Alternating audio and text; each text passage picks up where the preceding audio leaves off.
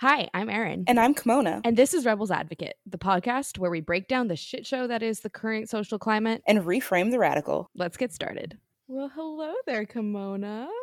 Hello, Erin, my love. It's been a minute. It's been a been a little it's been too long, honestly. I mean, it's one week of not recording, but that's a lot.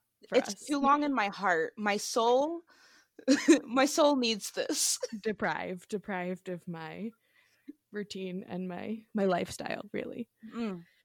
it's so funny not like doing that like hello in the beginning because i'm like that's annoying. No it is not. But like i'm gonna keep doing it because I, I, don't know it. what else what else would be my thing. So listen i look forward to it. To the hello? All right yeah good. i'm glad i'm glad. Well hello there folks. We are back here at rebels advocate and we are going to talk about a much mentioned episode. I almost said video, and I'm like, that is quite the opposite of a podcast. um, but the much, I, I don't want to say anticipated either, because like I anticipated it. But That's a lot of anticipation. You have a lot. we're doing we're doing a podcast about intersectionality and we're so here for it. Kimona and I are so big on you know, making sure that people know what intersectional feminism in particular, but like just intersectionality is and why it's relevant. Um, so I'm pretty excited.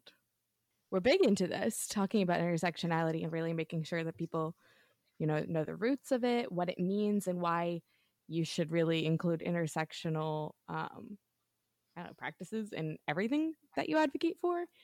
Um, so I'm excited. Me too. I love intersectionality. Very important. Um, and I've been talking about it in my grad classes recently. So, I mean, yeah, that's where most this idea and most of my notes came from was from a paper that I wrote on it in um, college. But yeah, so the idea, the title um, is has a little story because it's um, was the name of the paper that I made, the Let's Unlearn White Feminism Together. Um, so I named the paper that, but I had the idea and named the paper that because I saw it on the interwebs. Ugh, I saw it on that. like a, it was like, I think it was like a cake that had icing that said let's unlearn, unlearn white feminism together. And it was the best thing I've ever seen. I love that. So, thus was born the paper and now the ep- uh, the episode of why intersectional feminism is the only feminism and how intersectionality crosses over in all the things that I'm passionate about and anything else you could really advocate for. Um, I'm big on intersectional environmentalism. Um, just it's just relevant all the time. Amen.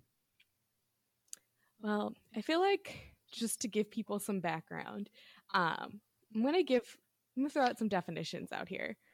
Um, just because, well, for starters, we are going to name drop Kimberly Williams Crenshaw so many times.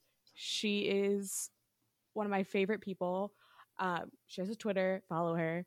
Um, but she's a lawyer, a civil rights activist, and professor who coined the term intersectional uh, intersectionality in terms of like what what we all use so colloquially now. Um, not that I don't think she invented the word, but she invented the um, the concept and was the first to really coin this idea in a paper that she wrote called "Demarginalizing the Intersection Between Race and Sex." Um, so that's where that's usually where she um, talks about intersectionality and feminism. That concept of how being specifically Black female um, is relevant in just you know existing. Hey, Erin, did you know that she also has a podcast? No. She has a podcast. It's called Inter- My brain just like yeah. My brain just exploded. I found it recently. It's called Intersectionality Matters. Oh, it does matter. So this is why we say that like if you don't know who Kimberly Crenshaw is, you're not a real feminist. Like I don't believe you. Like you don't know your basic homework. Mm-hmm. Very um, important. So, another term I like to reference in the definition of intersectionality is Angela Davis, another amazing black female that we love to hype up. Um, and it's her. also someone who should you should be quite familiar with. Um, but Angela Davis refers to intersectional uh, intersectionality as the interrelating characters of identity. Um, so this is what we're talking like mainstream feminism needs to incorporate justice seeking for all types of women, and that's based on all types of oppression um, and how those intersect. Um, being sexism, racism, homophobia, classism. And those things are always going to impact one another. And I think that's the main sustenance of the education you need to have a educated, appropriate discussion on really anything. What any of those topics, sexism, racism, classism. Like you need to be able to talk about how being a black woman is going to affect you differently than being a white woman and how just because we're women and we've both faced sexism i'm not going to face racism as a white woman yeah and the the thing that i really love about intersectionality is how it specifically references like the intersections not to use the word in the definition uh, that are created by the layering of multiple identities so like as you were saying, black women have a very specific uh, plight or way of navigating the world than a white woman does. And while they both share womanhood, like me and you, we both are women, but I can face misogynoir, you can't. And there's like that's a specific like black woman oppression. And like because there is there's there's blackness, there's a, the oppression of black people, there's the oppression of women. And like those two things also affect black women but then you put them together and then there's also this new kind of oppression created. I think it's really it's like a venn diagram. Exactly. And like people can't see but i'm doing a lot of uh, hand motions just it's a lot of visualization of things well, um, then I got I got a really good example then to talk about that that I have learned from Kimberly. Um, Dr. Crenshaw. Um, she's a doctor, right? Did I just make that I'm, up? I'm pretty sure. You want me to pull Crenshaw, Crenshaw PhD? I'm pretty sure. Find Whatever. Twitter. She's, she's powerful, uh, powerful and smart. So um, she uses an amazing example, which is a lawsuit by Emma DeGraffenreid, Reed, and she sued a company who wouldn't hire her because she believed she wasn't hired because she was a black woman. Um, but she lost that lawsuit because the company, um, like in their defense, was brought up evidence of how they hired plenty of women. So they brought out their statistics and they're like, see, we hired a lot of women and we hire a lot of black people. Um, so that didn't address, however, the fact that they didn't hire a lot of black women. Um, so that's a perfect example of how people fail to see how those two intersects um, those two things intersect um, that being a woman and being black you can also have both of those and be a black woman and face completely different issues so sure they pulled up all those statistics and in reality sure they ha- hired a lot of women um, but those were white women and the black people that they were hiring were black men Yes. Is she a doctor? She is a doctor. She is a doctor. Okay. Yep. I I figured. She's a professor, a lawyer. Like she had to have a PhD up in there too. Even if she didn't have one, I still she deserves it. She's earned the title in my book. Agreed. But yeah, I had to read that for my um introduction class for ethics and society. And i was like oh my goodness yes. Very was very happy that this white male professor included that in our syllabus. Um, Love it. it's just it's a great time studying ethics man. Honestly i think it's really interesting because i mean i have a similar interest in ethics. That's why i minored in philosophy. My my niche is bioethics because that's where it kind of intersects for me. Mm-hmm. Ooh, intersects um, just because I'm so sciency, but I really care about the ethics of science and, you know, making sure that ethical things are happening and those kinds of conversations that come up in bioethics is usually abortion um like in like the right to life discussion and is it ethical to uh, have assisted suicide and things like that um stem cell research all these crazy things um so i think ethics is pretty relevant in basically any topic that you I mean, I sure hope so because I'm getting a second degree in it. Um, but you bring up bioethics, and I, I think that's really interesting right now, especially because we're in this weird time where coronavirus vaccine it's happening uh I've like heard of her. uh, yeah you know i don't know if you've heard I'm of her i don't know if you know miss miss rona uh but you know she we're trying to get rid of her and the the with the vaccine coming out and um i believe what is it the uk has Yes, has cleared one of them i don't remember which one Pfizer. Pfizer.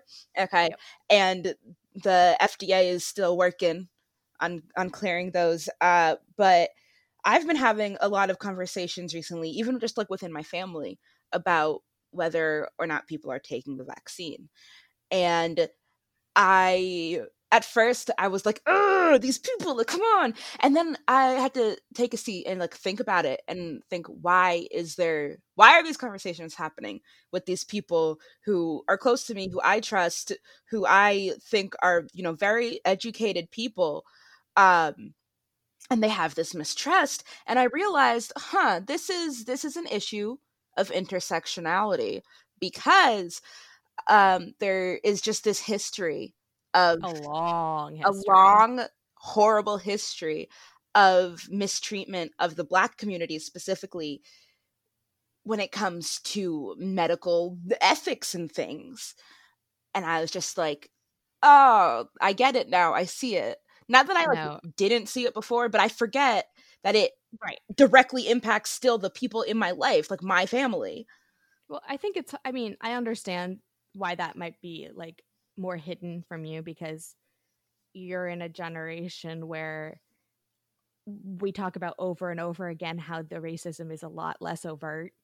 Um, so you're not hearing about it in crazy cases like the Tuskegee case and all these things of giving black people syphilis and murdering black women. But you know, I'm very passionate of how bioethics affects the Black community, especially um, maternal fatalities. Um, black women are just so much more likely to die in childbirth, and with the technology that there is, that horrifies me. Mhm. Um, so I think those these are all very relevant, and hopefully to people who are not super familiar with intersectionality, that they can see how that definition and that concept overlaps in literally anything that Kimona and I have ever talked about on this show. Um, which is why we kind of wanted to dedicate an episode of being like, this is what it is, this is why it matters, and why you need to consider yourself uh, intersectional in anything that you're going to ad- advocate for.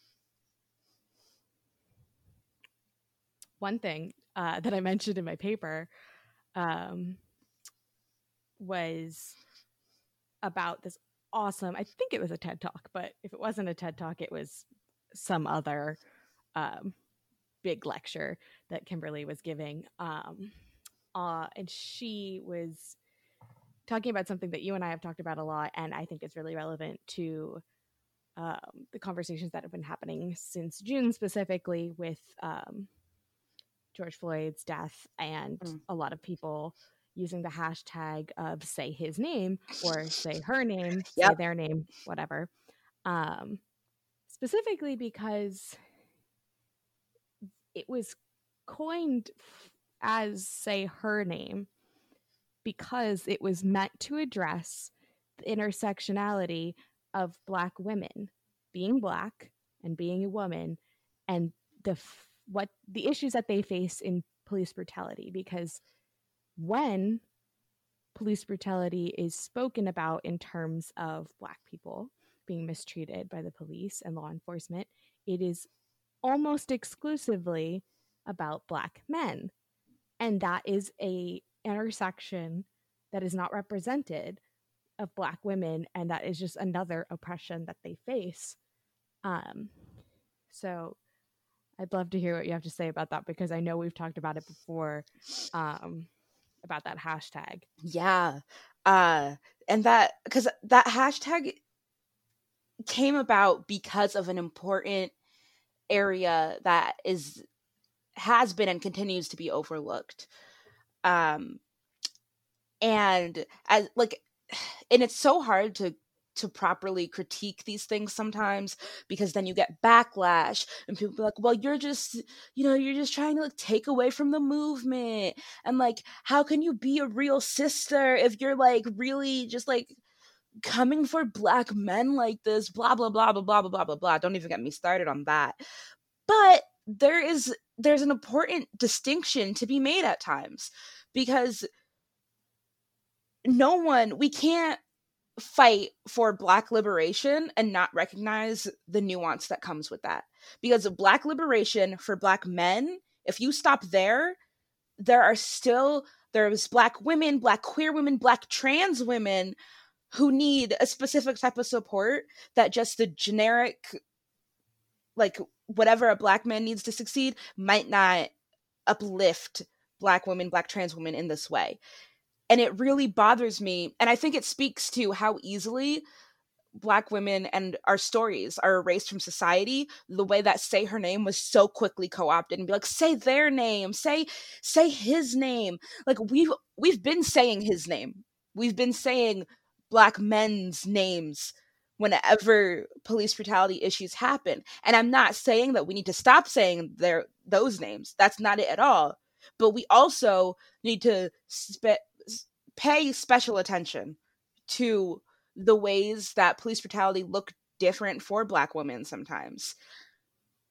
Absolutely. And again to give specific examples um what i found so moving and powerful in kimberly crenshaw's um, this exercise she did during this lecture where she had the entire audience uh, stand up. And mind you if you're going to a a lecture by Kimberly Crenshaw, you're probably already relatively educated in the concept mm-hmm. of, you know, identifying race in feminism at the very least. Um, so she had the room stand up, and I would, I think it was a predominantly female audience as well, which is not surprising. But so she had the audience stand up and she asked them to sit down when they did not recognize a name.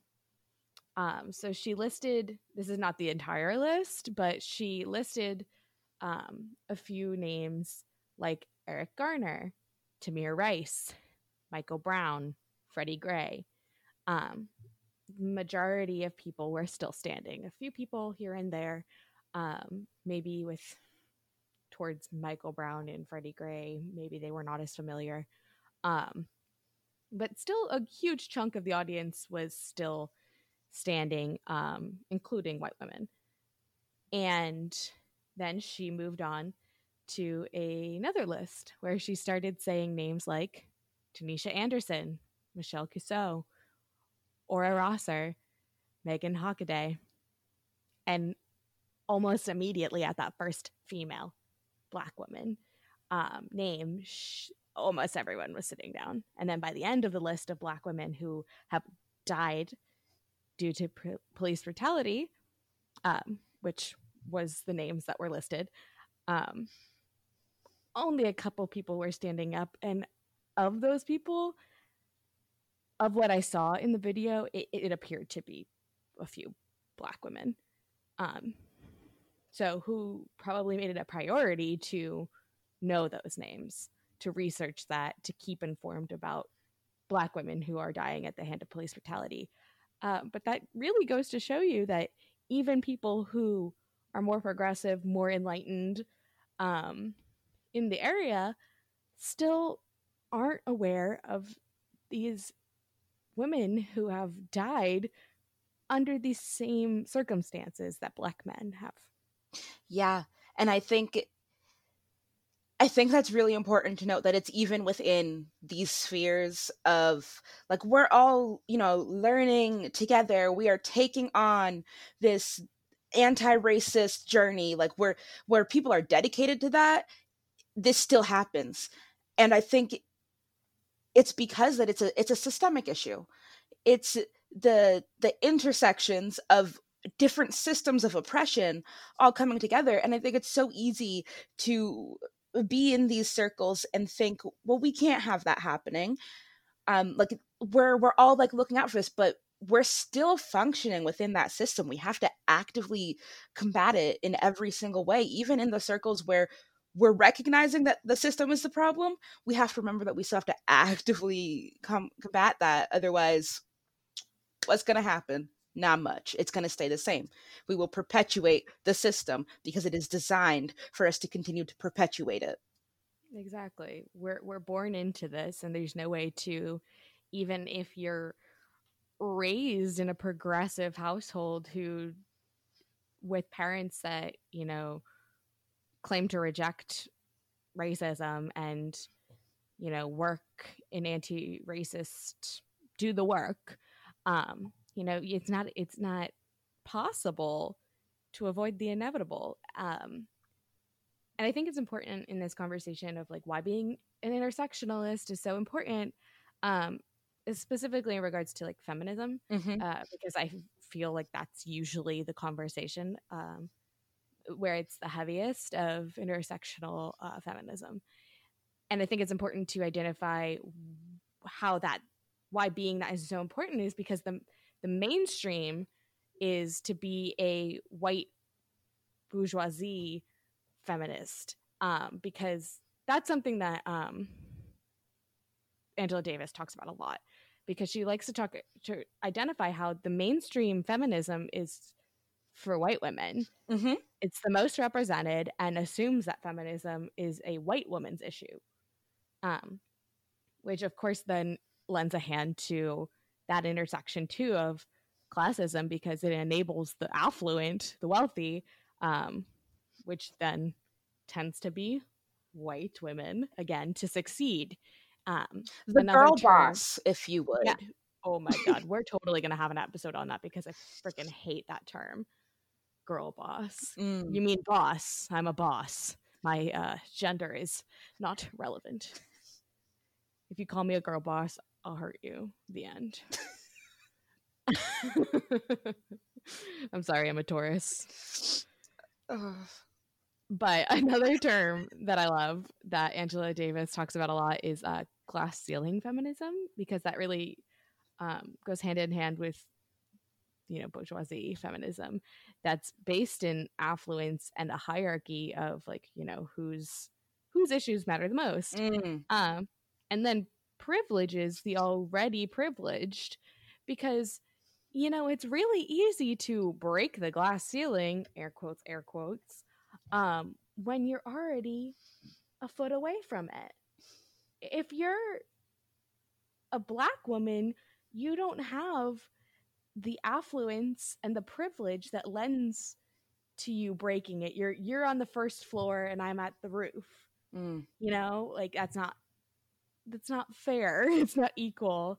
And that representation of you know she really shattered the glass ceiling it's going to be mostly white women that you're going to refer to that as because she was already close enough. Was hillary clinton, clinton really breaking glass ceilings when she had all this privilege pri- oh my god i cannot speak today. Words are hard. honestly she has all this privilege behind her. She's wealthy, she's white. Her husband was uh, the president already. She's in that political space. Like, I'm not to, you know, deject the important things that she was able to do. And like being a nominee for a president, like a female, is a huge, huge concept. But you can't equate that to the success and you know that enables white women versus you know maybe a black trans woman or someone who has those layers of oppression where mm-hmm. those intersect and there's something off to me about this phrase the glass ceiling that i only have just started to realize because when you talk about breaking the glass ceiling, if you shatter glass, the shards fall and hit people below you. So you can break the glass ceiling, but who who has to still sweep that glass up? Who's stepping on it on the bottom trying to claw their way up to this idealized like very capitalist version of success. Um it's not it doesn't it doesn't work that well. And I think it's important to also know in this vein that representation, while important, is not liberation. It's not going to save us. You can be like a really successful woman in power, blah, blah, blah, blah. You can still take on the role of the oppressor quite Absolutely. easily because, again, these systems are designed so that we perpetuate them. Like, it's so easy. Like, yeah, you can break the glass ceiling and then oh, you're gonna go fix the ceiling because you're in charge and now that's your job. You know what this makes me think of? Have you have you seen the morning show on Apple TV? I haven't. I just binged it um last week and is really, really good. But something that is kind of discussed and addressed is how one of the head anchors is kind of complicit in all of the um, sexual harassment that is going on um, even though she's not explicitly aware of what's going on she's complicit in it because you know she's aware of the flirting comments that the male anchor is making she's aware of like the jokes the touching but she dismisses it because she's benefiting from being a successful woman. Mm-hmm. The interns, the PAs, the people that can't really afford to speak up, the women of color, um, are subjected to this. But as a successful woman, usually white, you're meant to shut up because you're you're the good woman. You're you're one of the boys. You've made it, and you're meant to shut up and stay there. Um, and it's something that's addressed in the last episode. Uh, pretty much the last like climax, the culmination of everything that's happening. Um, it's Jennifer Aniston's character, and she really just like has it out on live television and really just says, you know, takes responsibility for some of that, saying, "I wasn't going to say you're you're right. I wasn't going to say anything because I was benefiting from that." Mm. And I think that's something that's expected and maintained. And I think you have to, for someone to not fall into that, they have to be doing a whole lot of work. Mm-hmm. A whole lot of work. It's crazy. I think it goes in to a lot of the things that we've been saying. Mm-hmm. Just of like, when does it come into play that, like, we we have these conversations all the time about white people, white women choosing the benefits that they're getting in life um, and it's hard this is why confronting racism is such a hard discussion for white people um, and this is totally like a great concept that's reflected in the book white fragility um, it's so hard for white people to talk about because they don't even notice that they're getting the privileges they just live their lives and it's normalized and assumed that the world is reflected through a white person's eyes Yep. And then when you try to level out the playing field, it feels like white people and people with other privileges are being disadvantaged. That's what it feels like to them because you're like they're you're taking these things away. It's like, well, actually you you had this excess to begin with. You started the the marathon over here at like I don't know how long a marathon is. What, like 26 miles? you started like at I don't know, but you started at like mile 23 and everyone else is over here at 0. So we're bringing everyone back to 0. Like some people started like negative 4. Okay, we're bringing everyone same place. Um but that and people get uncomfortable because it feels weird and it's difficult work, but it is still important and necessary. Absolutely. And it's because unless you're taught otherwise, unless you start doing this work and start questioning the world and maybe the world that you grew up in and the families you came from, you don't realize as a white person, you don't you just like, okay, yes, I have every right to do this, that, and the other thing. It's my God given right for existing as a human being.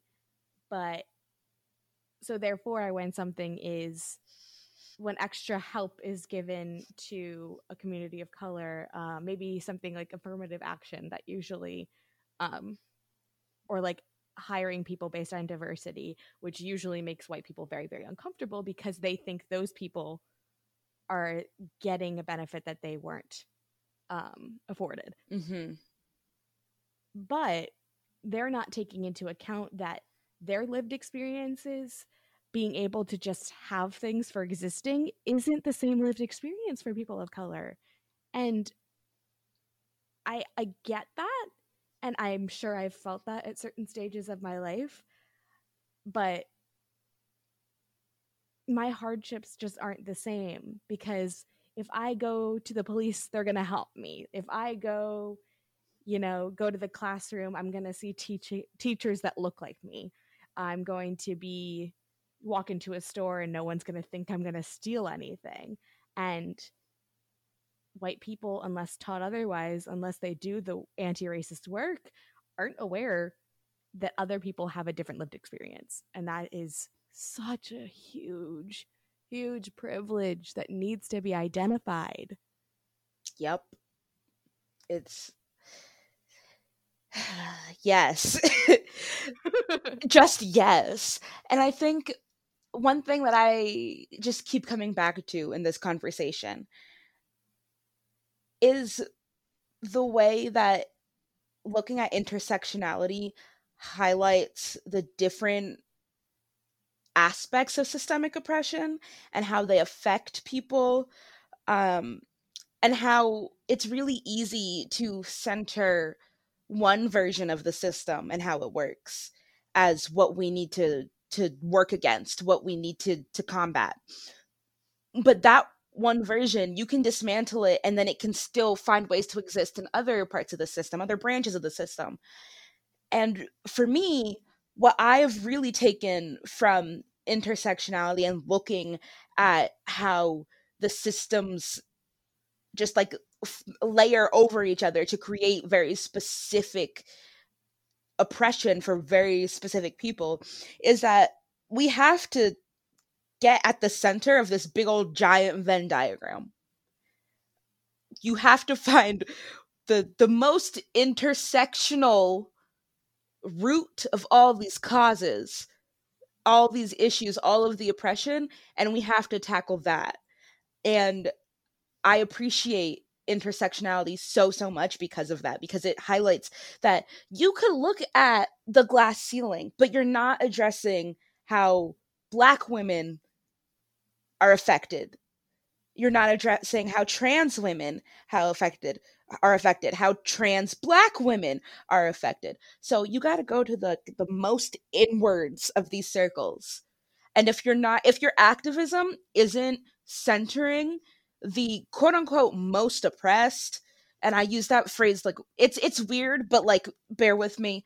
If you're not centering those who are at the the the most intersections of the intersections then your activism is problematic and you need to reassess your priorities.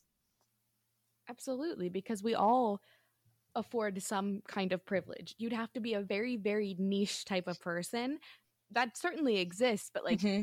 Uh, you are oppressed in class in race in gender in sexuality in religion in all these other things. Um but for most of us we have something that we are afforded uh, some privilege that we get to walk around the world a little easier because we're assumed to be the norm although I am queer, although I am a woman, I am white, and that is never going to make my struggles anywhere near what it's like to be you. And I mean, not to say that I haven't had traumas and like, it's not, I feel like people just think it's like a competition. Mm, mm-hmm. Like, for God's sakes, maybe if we really did just like outline all of my traumas and all of yours, maybe mine would come out worse.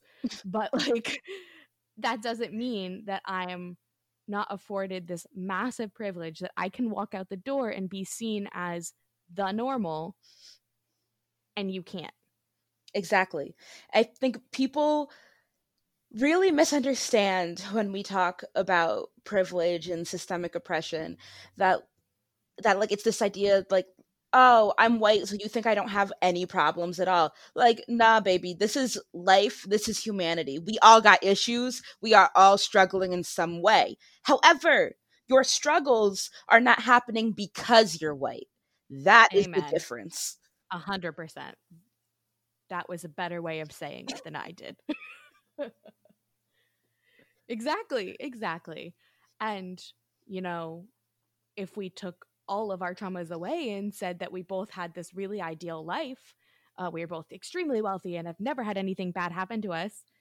Again, I'm going to get treated better. Exactly. It's just it's... the way it is.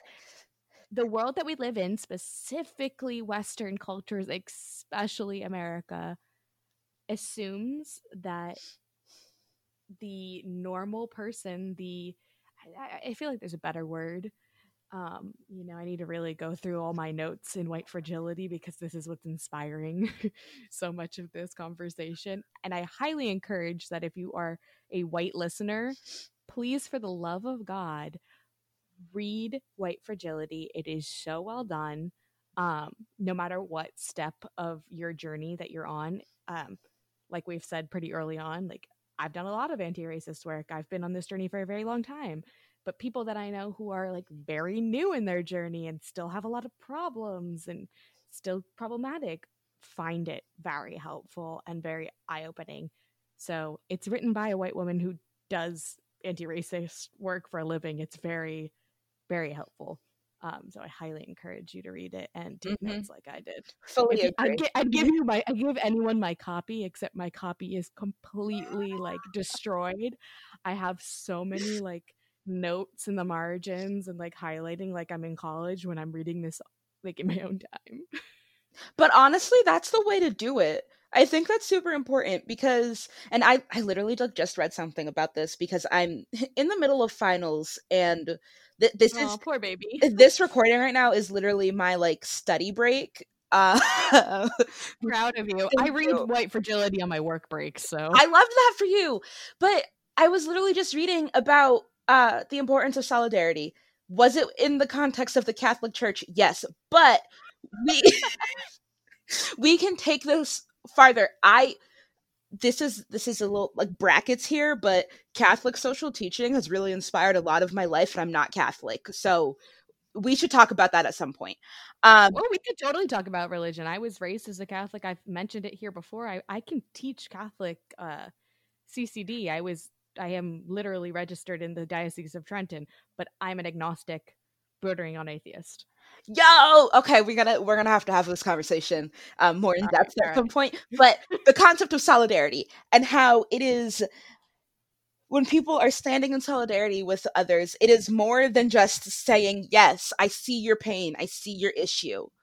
It is it requires action um, it requires you to do something to standing in solidarity is is that actively taking on this issue in your everyday life and so it's the little things like reading white fragility and taking notes and looking at how you can implement that in your daily life how you can combat your own white fragility day to day that is so important and people don't realize that it's these little steps that are taken collectively that will make change well, yeah, the main issue isn't white people individually; it's the white collective. Yes.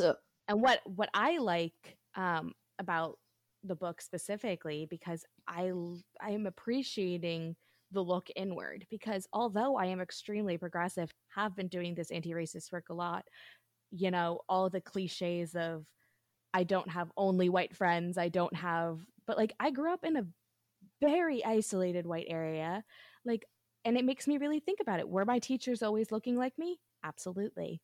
Even in college, I only had a couple of environments I kind of sought out to not be the majority all the time. But there was never a time that I walk into a room and unless I'm specifically seeking it out, knowing that like I won't be accepted there for the color of my skin. Um, and I think, of course, like there's exceptions of like if I were to walk into a black neighborhood, obviously I would be, but like the norm again, mm-hmm. if I walk, if I go to school, I know my teachers are going to look like me. If I look at all the presidents, I know they all look like me except for one. Like, it really does make you think of these nuances in your life that you're like, oh, I was always taught and afforded this privilege of seeing myself represented everywhere um not feeling like an outsider in that way not not ever because of my skin color mm-hmm. um and i'm really i'm also liking some of the pieces that's making me kind of look into things that you know, maybe I don't say anymore, but things that I said when I was younger that I wasn't, I didn't even know was based in racial prejudices or racism or things like that. There's sayings that are common English that are based in very, like, the peanut gallery. Like, there's a lot of very unsettling practices that are just ingrained into our society that are based in racism. Um, and I'm I'm appreciating being confronted with this mm-hmm. to remind myself that no matter how much work I do, I will always, always have to work to not be racist. Because and I think that's what oh my god, white people like you're so afraid to be called a racist mm. that you get so defensive and you don't take what like any of the actual you're not going to learn from something if you're only getting defensive and thinking it's a character attack. Like, yeah, I'll say it right. I'll say it right now. Because I'm white, I am racist. There is no way that I can avoid that. I do my best every damn day, and like when I say every day, every day I make a conscious choice to do better. And do I slip up? Absolutely. But you take it as a learning experience to do better the next time and make sure those things don't happen. So you're you know, but like oh, it just makes me so mad. I'm like, no, I, I, I feel this so much because I have been doing some work with um my like older school system, like high school and younger, um, and trying to get them to adopt like an anti-racist mindset for the institution and they they view it as a character attack. Uh, I find that white people, especially white people in power and in charge of institutions, are more afraid of being called racist than they are of actually perpetuating racism, and that is the bigger issue here. Because it's people equate it with being a good or bad person. Like obviously, if you're someone in the KKK and like practicing overt racism, you're a bad person. But like just because you make a mistake or have said something problematic in the past or currently, maybe you laughed at a racist joke or you didn't confront your friend when they did, you know, it doesn't make you a bad person. You can still be a good person, but you're not in I don't I genuinely don't believe you're a good person if you can't take that and learn from it and acknowledge that you're you're like, "Oh, you're right. I'm sorry how can I do better and learn. If you're not willing to take that acknowledgement, I don't believe you're really a good person. I'll, I'll say that and stand by that. Yeah, because no one's looking for perfection. I mean, okay, are there probably a few people that are like, I need you to be perfect? Yes, but those are not, this is not the, the, the main uh goal of the movement here. Don't worry about those people. Like those people, there's always going to be people on the fringes of movements who are like, eh! but that's not the focus. The focus is that we are looking for an active commitment to anti racism. And I don't understand why that's so difficult for people. Like, I'm not asking anyone, I'm not asking any of my white friends to be perfect. I'm asking for them to make the commitment and the choice every day to be better.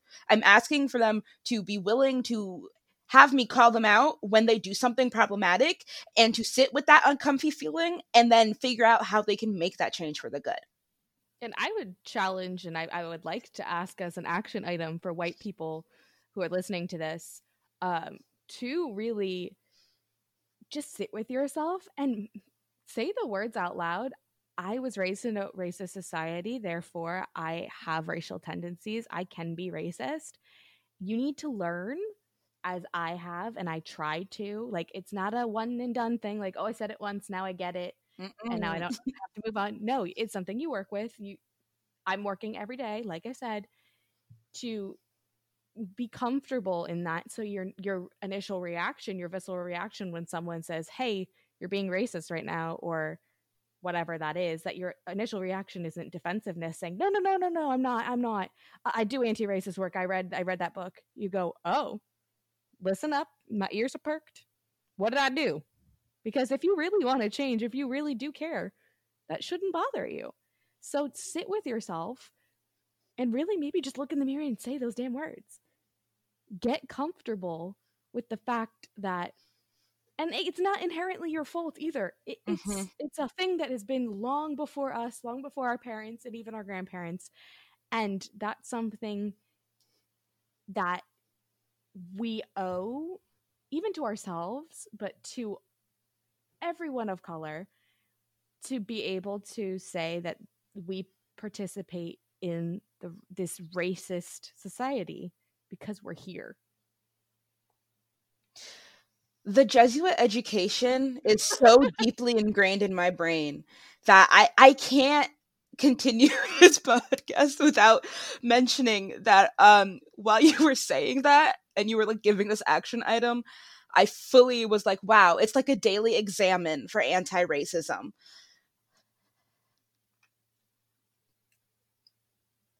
We love Jesuit education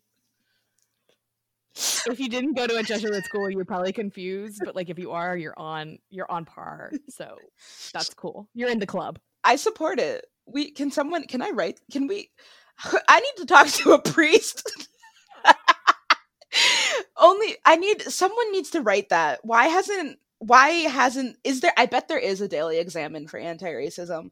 If not, I might do it. Who knows? Be the one. Be I, the Jesuit. Listen, I might do it.